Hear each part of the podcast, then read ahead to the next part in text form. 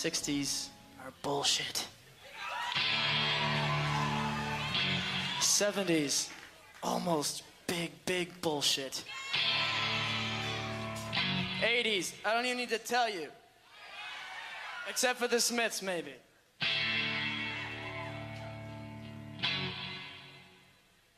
Out of it. Shit's happening now. It's all about now. Now, now, now.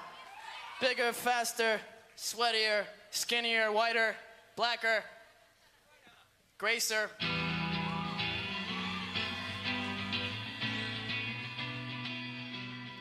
Welcome home. Είμαι ο Μέγας Ανατολικός και αυτό είναι το podcast μου.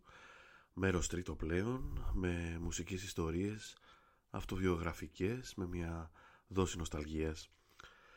Τους καλούς δίσκους λοιπόν για εμάς που ζήσαμε τα 90s ε, ή αλλιώς τα αγαπημένα μας CD για εκείνη την εποχή μπορεί να τα καταλάβει κανείς από τα σκισίματα που υπάρχουν στο εσωτερικό πολυσέλιδο εσώφυλλο από τις τσαλακωμένες γωνίες που έτσι μαρτυρούν ευλαβικά το πόσες φορές ανοίχτηκαν με μια βιασύνη γεμάτη πάθος για να διαβάσει κάποιους τους στίχους ή για να δει τις φωτογραφίες του αγαπημένου του καλλιτέχνη, της μπάντας.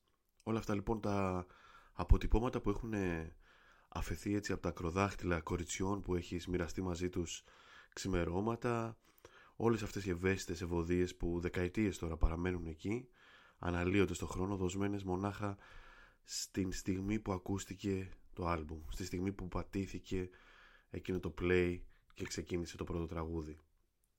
Έτσι λοιπόν, φθινόπωρο του 99 και εγώ είμαι στην Αγγλία εκείνο το πρώτο τρίμηνο που ξοδεύω σχεδόν όλο το μηνιάτικο που είχα από τους γονείς μου σαν φοιτητής και επιβιώνω μόνο με τη βασική και απολύτως αναγκαία τροφή. Σκορπάω όλα μου τα χρήματα σχεδόν σε δίσκους και γυρίζω το Δεκέμβρη του 99 στην Ελλάδα για διακοπές Χριστουγέννων με σχεδόν 60-70 CD από ένα σωρό διαφορετικά είδη μουσικής χωμένα στις βαλίτσες μου έτσι με την λαχτάρα και την ανάγκη να τα μοιραστώ με τους κολλητούς μου. Με οδηγώ τότε στα χέρια τη χρυσή βίβλο όπως έλεγα με το φίλο μου τον Δημήτρη ε, το περιοδικό Q Magazine και συγκεκριμένα το τεύχος του 1997 το οποίο φιλοξενούσε ένα αφιέρωμα στα 100 καλύτερα άλμπουμ όλων των εποχών με ψηφοφορία από αναγνώστες ήταν η βίβλος κυριολεκτικά γιατί πάνω σε αυτή βασιστήκαμε και αρχίσαμε να ψάχνουμε δίσκους να επηρεαζόμαστε από κριτικές ε, απλού κόσμου και μέσα λοιπόν σε αυτές τις αγορές και μέσα στη λίστα με τα 100 καλύτερα άλμπουμ όλων των εποχών ήταν και το Grace του Jeff Buckley το οποίο είχε κυκλοφορήσει μόλις 5 χρονάκια πριν το 1994 και μου κίνησε έτσι την περιέργεια κατά κάποιο τρόπο.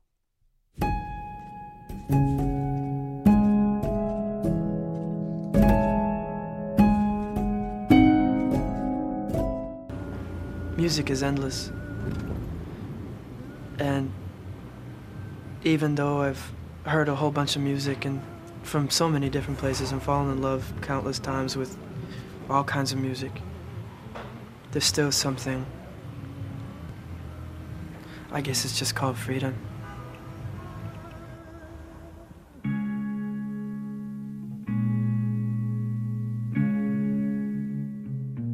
Κάπως έτσι λοιπόν ξεκινάει η σημερινή ιστορία η οποία από την αρχή με δίνει στεγνά. Διότι τα πρώτα ακούσματα στο album Grace του Jeff Buckley με κάνουν εμένα να ξεχωρίσω την καταπληκτική διασκευή βάζω σε παρένθεση ίσως και καλύτερη της original εκτέλεσης κλείνει η παρένθεση του Hallelujah από τον Leonard Cohen αλλά όλο το υπόλοιπο άλμπουμ του, το Grace αντιγράφεται επιτόπου σε μια κασέτα ε, την οποία τη στέλνω στον κολλητό πίσω στην Αθήνα και στη συνέχεια μπαίνει στο ράφι μαζί με άλλα άλμπουμς που δεν με έχουν κερδίσει από την αρχή, που σκέφτομαι ότι ίσως θέλω να τα ξανακούσω στο μέλλον κτλ. κτλ. Τα ακούσματα μου εκείνο τον καιρό ήταν πάρα πολλά. Από την Britpop σκηνή που είχε αφήσει για τα καλά το στίγμα της στην Αγγλία που πλέον βρίσκομαι και ζω, ε, από δίσκους της soul και jazz σκηνής, ψυχεδελικά αμερικάνικα άλμπουμ του ήχου της Βοστόνης από τα 60s, Motown, ε, trip hop των 90s, πολύ folk σκηνή της δεκαετίας του 70 με απλά λόγια δηλαδή, στο κεφάλι μου εκείνο το τρίμηνο γινόταν ένας αχταρμάς μουσικών σκηνών εξού και ότι απέτυχα σε όλα τα μαθήματα σχεδόν εκείνου του τριμήνου στο πανεπιστήμιο. Και αυτό αυτομάτως σημαίνει ότι πολλά άλμπουμς διαμάτια που είχα αγοράσει ε, πέρασανε σε δεύτερη μοίρα, περάσανε στη λίστα ε, δεύτερου ακούσματος όπως ήταν απολύτως φυσιολογικό να γίνει με κάποια άλμπουμς μιας και το μυαλό μου τότε ενός καλά καλά 19χρονου φοιτητή για να κάνει ένα σωστό μουσικό απολογισμό ήταν λίγο νωρίς για όλα αυτά. Δεν, δεν νόσουνα με, με κάποια άλμπουμς στα οποία ok, ε, γινόταν βιώματά σου όπως πάντα γίνεται στη μουσική και από και πέρα τα άλλα μπαίνανε στην άκρη. Ο καιρός λοιπόν περνάει, συναυλίες, ταξίδια, έρωτες, ξενύχτια, αλκοόλ, γνωστά λίγο πολύ σε όλους και μια ωραία πρωία στο Pigeon Hall της Εστίας. Το Pigeon Hall της Εστίας τι ήταν. Το Pigeon Hall λοιπόν της Εστίας ήταν ένα μεγάλο, ας το πούμε έτσι, μια μεγάλη βιβλιοθήκη με μικρά ντουλαπάκια που εκεί ερχόταν η αλληλογραφία, τότε που ακόμα στέλναμε γράμματα ένας στον άλλον. Σκάει λοιπόν στο Pigeon Hall γράμμα από τον κολλητό, το οποίο γράμμα, αν εξαιρέσεις τις πρώτες δύο-τρεις σειρές, οι οποίες ήταν ε, τα βασικά νέα ε, το πώς είσαι, τι κάνεις, πώς πάει σχολή κτλ. κτλ.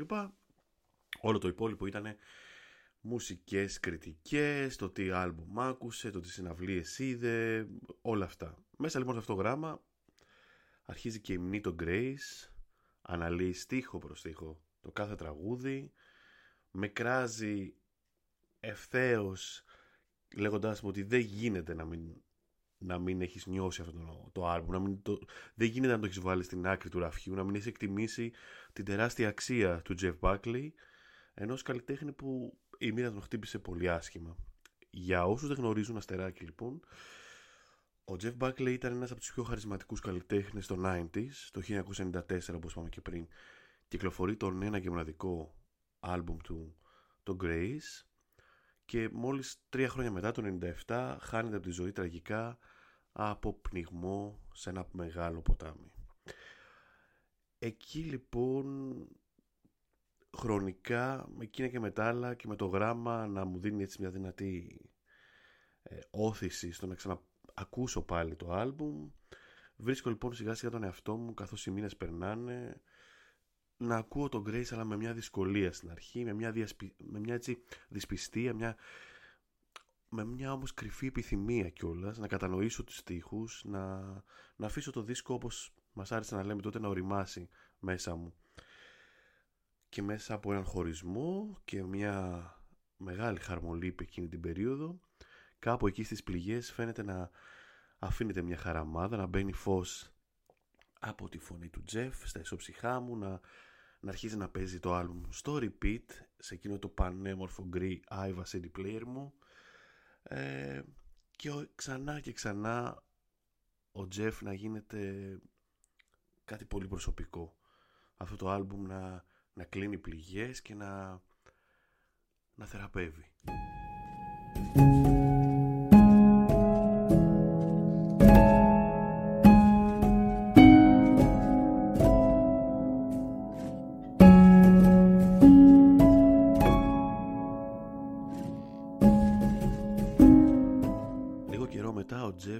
έρχεται ξανά στη ζωή μου, συγκεκριμένα τον Μάιο του 2002, όταν το τηλεοπτικό κανάλι BBC προβάλλει ένα ντοκιμαντέρ με τίτλο Everybody Here Wants You, ένα έτσι απλό καθημερινό βράδυ. Ένα λοιπόν απλό βράδυ τηλεθέασης που κάνουν παρέα άγνωστες ιστορίες της ε, ζωής τους που μοιράζεται ο Jimmy Page των Led Zeppelin σε αυτό το ντοκιμαντέρ μιλώντας και λέγοντας ότι θεωρεί τεχνικά τον καλύτερο τραγουδιστή των δύο τελευταίων δεκαετιών, τον Jeff Buckley. Στη συνέχεια, ο ηθοποιός Brad Pitt μοιράζεται την αγάπη του και το σοκ που έπαθε όταν ένιωσε πρώτη φορά τον Grace ε, και ένιωθε ότι ήταν σαν να ξαναγεννήθηκε. δήλωνε τότε εκείνο το διάστημα ο Brad Pitt ότι θέλει πολύ να υποδηθεί την ζωή του Jeff, τον ίδιο τον Jeff μάλλον σε ταινία, κάτι που δυστυχώς δεν έγινε ποτέ. Και εκείνο το βράδυ ένα ντοκιμαντέρ λοιπόν βάζει φωτιά μεγάλη ξανά στο ενδιαφέρον μου για τον Jeff Buckley. Η επόμενη μέρα κιόλας με βρίσκει στο γειτονικό HMV του Bayswater να αγοράζω έναν, ένα καταπληκτικό λεύκομα, φωτογραφικό λεύκομα της Mary Sear η οποία ήταν ε, κάτι σαν αποκλειστική φωτογράφος εκείνη την περίοδο του Jeff Buckley τον έχει φωτογραφίσει πάρα πολλές ε, στούντιο φωτογραφίες. Είναι υπεύθυνη για το εξώφυλλο του Grace ε, σε πολλά live ήταν εκεί και καθώς το ξεφυλίζω κολλάω σε μια τριπλέτα φωτογραφικών κλικ ε, στην οποία δείχνει τον Jeff Buckley σε μια συναυλία στο Λονδίνο όπου έχουν πάει να τον παρακολουθήσουν ο Paul McCartney με την Linda ε, και έχει φωτογραφίες που τον βλέπουν στο καμαρίνι μετά τη συναυλία και η Linda McCartney του ζουλάει έτσι χαριτωμένα τα μάγουλα όπως παίζει με ένα μπόμπιρα και καθώς ε, αποχωρούν από τα καμαρίνια του, του δείχνει το δάχτυλο όπως δείχνεις έτσι σε έναν μικρό και τον τοποθετείς μπροστά στις ευθύνες του, στο ύψος του χαρίσματος που του αναλογεί. Όλες αυτές οι εικόνες λοιπόν είναι κάτι σαν, ε, σαν μια σχέση δασκάλου με μαθητή που πάντα υπάρχει μια ιδιαίτερη σχέση. Ε, και όταν βλέπω εγώ αυτή τη φωτογραφία που για μένα ο Πολ Μακάρνε ήταν και παραμένει νούμερο ένα. Μαζί με τα σκαθάρια ε, είναι ένα ακόμα σοκ. Είναι έτσι μια όμορφη ε, από αυτές τις στιγμές που σου μένουν χαραγμένες στο μυαλό. Εκείνες λοιπόν τις μέρες παράλληλα ξεκινάει και μια ψύχωσή μου από διάφορα φόρουμ. Άλλωστε είμαστε στην εποχή που το ίντερνετ είναι πολύ φρέσκο. Ε, όπου πολλοί φανς μιλάνε για ένα κυκλοφόρητο τραγούδι που ηχούσε τόσο μοναδικά στα αυτιά όλων μας. Είχε βρεθεί πειρατικά κομμάτια του από κασέτα κτλ. Ο τίτλος του Forget Her, ηχογραφημένο την περίοδο που ο Jeff ηχογραφούσε τον Grace, ένα τραγούδι που τελικά δεν κυκλοφόρησε ποτέ, ε, ήταν να συμπεριληφθεί στο album Grace, αλλά ο Jeff επέλεξε να μην συμπεριληφθεί. Έλα όμως που το τραγούδι είναι καταπληκτικό, έλα όμως που όλοι οι fans έχουν τρελαθεί και μιλάνε γι' αυτό. Και σαφέστατα οι εταιρείες Sony και Columbia βάζουν το χεράκι τους και σε επανεκυκλοφορία του Grace μονάχα στην Ευρώπη το βάζουν σαν hidden track. Και άντε ψάξε τώρα εσύ και βρες αυτό το CD ε, σε, να είναι η συγκεκριμένη έκδοσή του και ή αλλιώς πρέπει να βάλεις κάποιον να βρεις άκρη στον αρχαίγωνο αυτόν κόσμο του ίντερνετ. Μιλάμε για 2002. Ε, χωρίς Spotify, χωρίς Shazam, χωρίς YouTube, με έναν Napster το οποίο νομίζω ήδη είχε δηλώσει διάλυση. Οπότε ένα βροχερό απόγευμα ο παλιός καλός φίλος Γιώργος, ο μέγιστος κομπιουτεράς του Πανεπιστημίου, μου φαίνει σε CD κατεβασμένο το Forget Her. Και είναι τόσο υπέροχο, τόσο ερωτικό από τα πρώτα του ακόρντα μέχρι και το τελευταίο κιθαριστικό σόλο που δεν γίνεται να μην τον ερωτευτείς.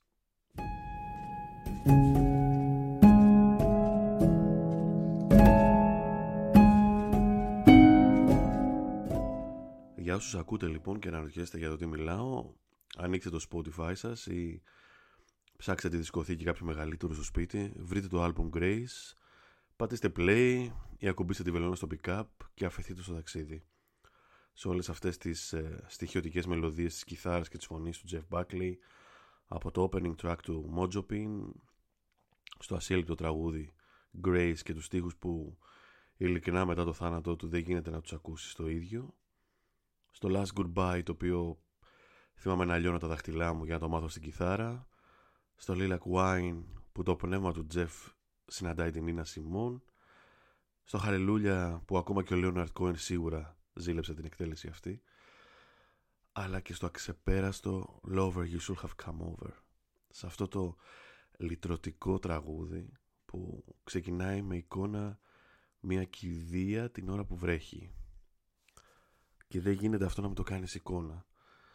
Μετά συνεχίζει να παραμιλά για τον έρωτα που άφησες να φύγει για τα λάθη που έκανες από την εγωιστική υπεροψία σου μπροστά στη σχέση και τον χρόνο Σε δικαιολογεί, ζητάς συγχώρεση για σένα και τις αμαρτίες σου, ζητάει πίσω αυτό που έχασες και σε αφήνει έτσι να καείς στην προσμονή.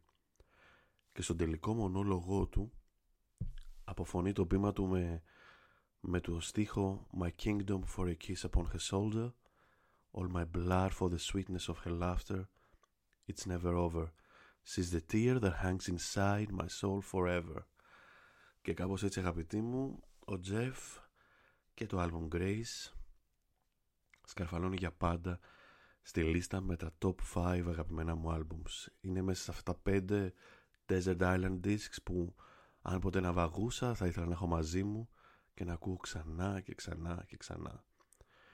Είναι μέσα σε αυτούς τους καλλιτέχνες που αν δείτε το, τα ντοκιμαντέρ δεν γίνεται να μην ερωτευτεί στην ψυχή του. Είναι τόσο καθαρή και αγνή σαν ενός μικρού παιδιού.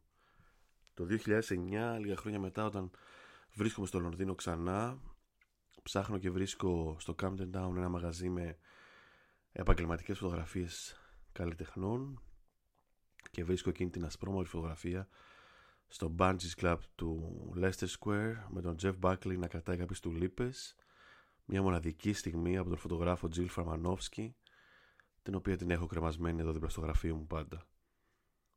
Τα επόμενα χρόνια τώρα από το 97 και μετά από, από το θάνατο και μετά του Jeff Buckley κυκλοφορούν πολλά.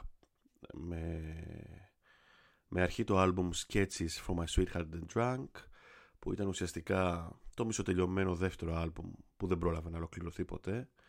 Διάφορα άλμπουμ από live συναυλίες στο Σικάγο, DVD θυμάμαι εκείνη την περίοδο ένα πολύ ωραίο live στο Olympia του Παρισιού συλλογές, ακυκλοφόρητα demos όλη αυτή η άχρηστη καταναλωτική παράνοια έτσι για να πουλάνε οι εταιρείες και για να κλείνουμε το εγώ μας κατά κάποιο τρόπο εμείς οι fans.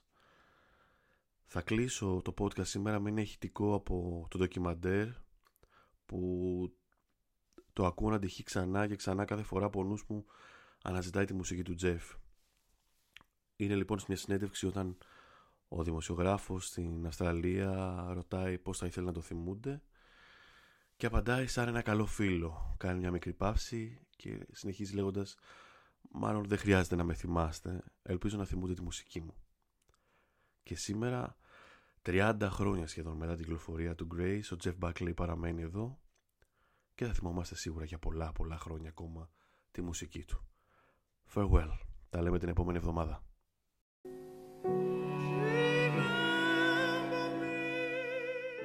How do you want to be remembered? As a good friend. I don't. I don't really need to be remembered. I hope the music's remembered.